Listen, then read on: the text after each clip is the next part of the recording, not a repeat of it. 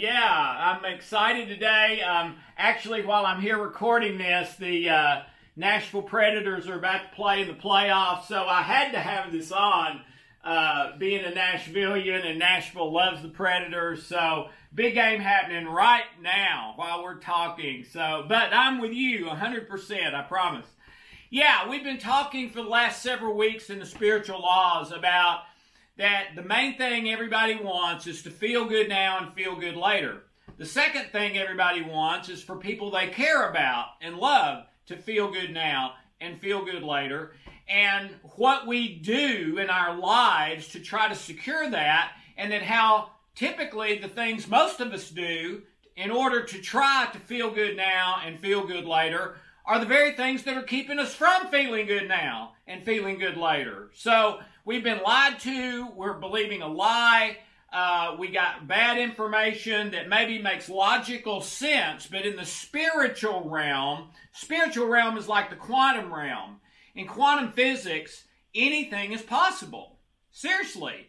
In quantum physics, I read a paper about this one time. In quantum physics, the truth would be that if you went up to a brick wall and banged your head against the brick wall over and over and over and over, that there would be a time that you went straight through the wall with no harm.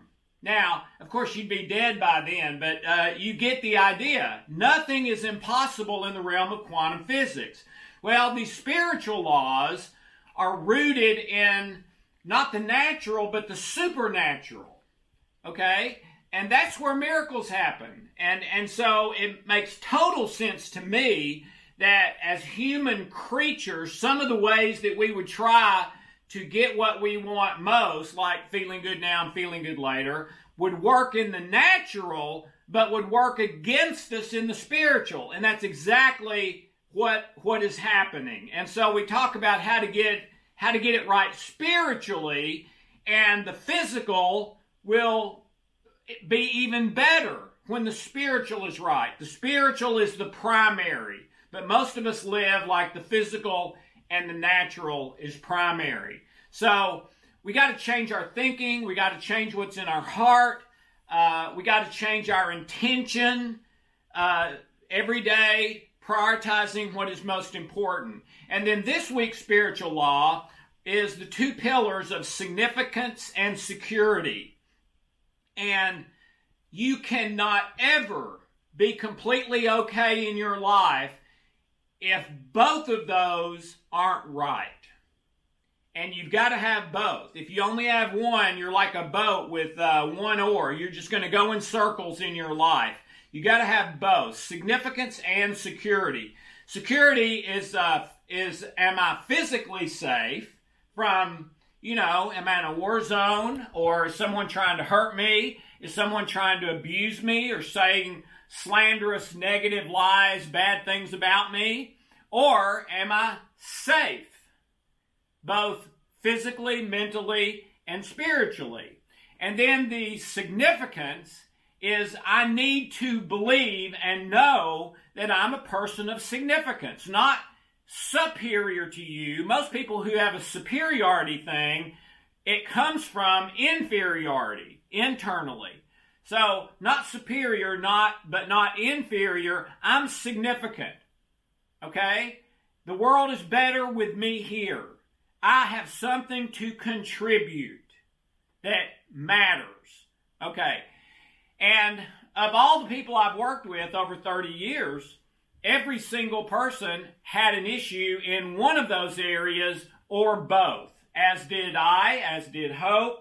So how your significance and security goes is it's the two pillars of you.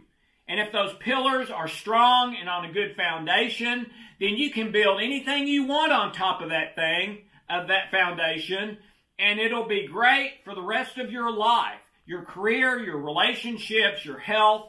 But if your pillars are not strong, if your significance and security are shaky, then the things you build on top of that foundation, again, your career, health, relationships, etc., they're not going to be so great, because one of those pillars may be crumbling, one may fall down, and when that falls down, all of a sudden you've got cancer, or all of a sudden you're stuck at work, or all of a sudden you've got a big relationship issue. Sorry about my dog barking. Do the best I can with that.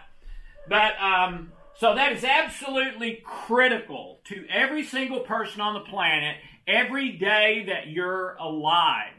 That internally, in your heart and mind, you have significance and security. And you can't buy that. A lot of people try to buy it or numb themselves from it because it hurts to feel it and think about it.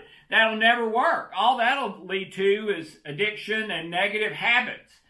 But you can heal it, fix it, change your intention, start prioritizing the spiritual, and your significance and security will get stronger and stronger and stronger, and so will everything in your life.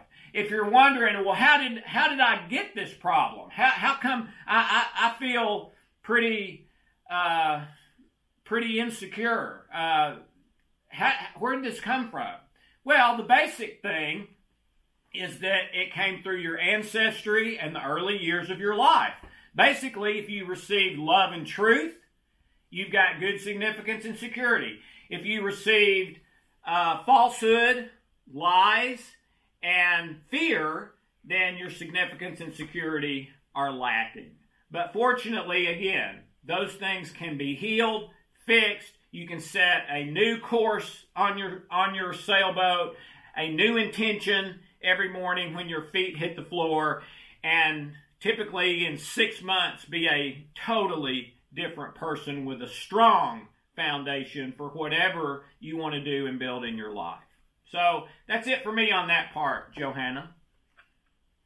All right. Thanks, Alex. So if any of you have any comments or questions you'd like to share or ask Alex, you can press *2 on your phone. That's going to raise your hand. And I'm going to unmute your line. We have one hand up, Alex, so I'm going to go ahead and... All right. No. Okay, and your line is open, 9037. Yes, I hear Dr. Lloyd mention something sometimes that he calls spontaneous healing. Yeah. And I was wondering if you could define that again, because it's been a while, and I know you talked about it before, but... Yeah, I feel that's actually something that happened to me. When I was 27, 28 years old, and I was trying hard to do things right, and every area of my life was crashing, and I felt bad all the time. Friends were telling me I looked 10 years older than I was. I had all the symptoms of cancer. I have no idea if I had cancer, but I had all the symptoms. And my life was just basically awful. Okay, worst it's ever been. Nothing else has been close.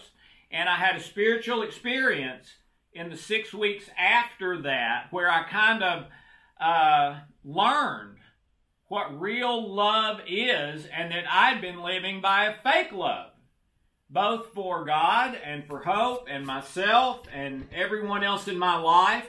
And that's why I was self-destructing, basically. And...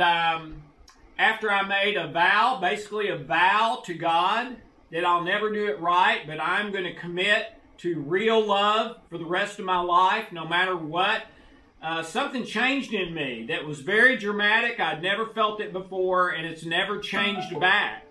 Now, I make more mistakes than anybody I know, but I've never gone back there again, and my life has gotten better and better and better. And when you read about people who've had near-death experience, okay, the great majority of the ones that survive that, it becomes the most positive experience of their life, and to the degree that people close to them say, that's not the same person. I mean, something is, and oftentimes that person had tried to change some of those things many times and had been unsuccessful. And then I've also seen it with health, where someone had some terrible health condition, maybe even was on their deathbed or whatever, and they prayed, or somebody prayed over them or for them, or something, and all of a sudden they're healed. And it didn't take 6 weeks or 6 months. Now that's very, very rare, but the non-health spontaneous healing is much more common and happened to me, and I see it happen fairly regularly. And when the non-physical happens, typically your health gets better and better from there anyway, but it happens with the physical too, it's just rarer. And to me, that is an issue of relationship and prayer with God, with yourself, and with others. And it reaches a point where something happens. Right. Thank you. Oh, my pleasure. Thank you. All right, Alex. So if anyone else has a question or comment, again, press *2 on your phone. That's going to raise your hand, and I'll be able to open your line for Alex. I'm checking online to see if anyone has typed anything. I don't see anything online. If you are online, you can type a question, and I can read it to Alex. And let's see. No, looks like we don't have any other hands up, Alex. All right. Well, remember that you can send your question in. You don't have to be here, and we will answer it for you, post the recording, and you can listen to it whenever you want. And I also wanted to say, right now, I'm starting a new series that is the Top 10 Spiritual Laws. Now, there have been over 200 spiritual laws, and I've already kind of given my favorites in the ones that we've done up until now. And now I'm starting on the ones that, to people listening who wrote in, called in, sent us an email, whatever, were their favorites. And so we're going into the top 10 spiritual laws, not in any certain order. And then after that, I'm going to be starting a new thing that I'm calling Deep Water. And Deep Water is going to be doing something I've never done, which is talk about social issues. Gay, lesbian, gender issues, divorce, death, all kinds of stuff. So keep your eye out for that as well. And that's it for me, Johanna. Love you.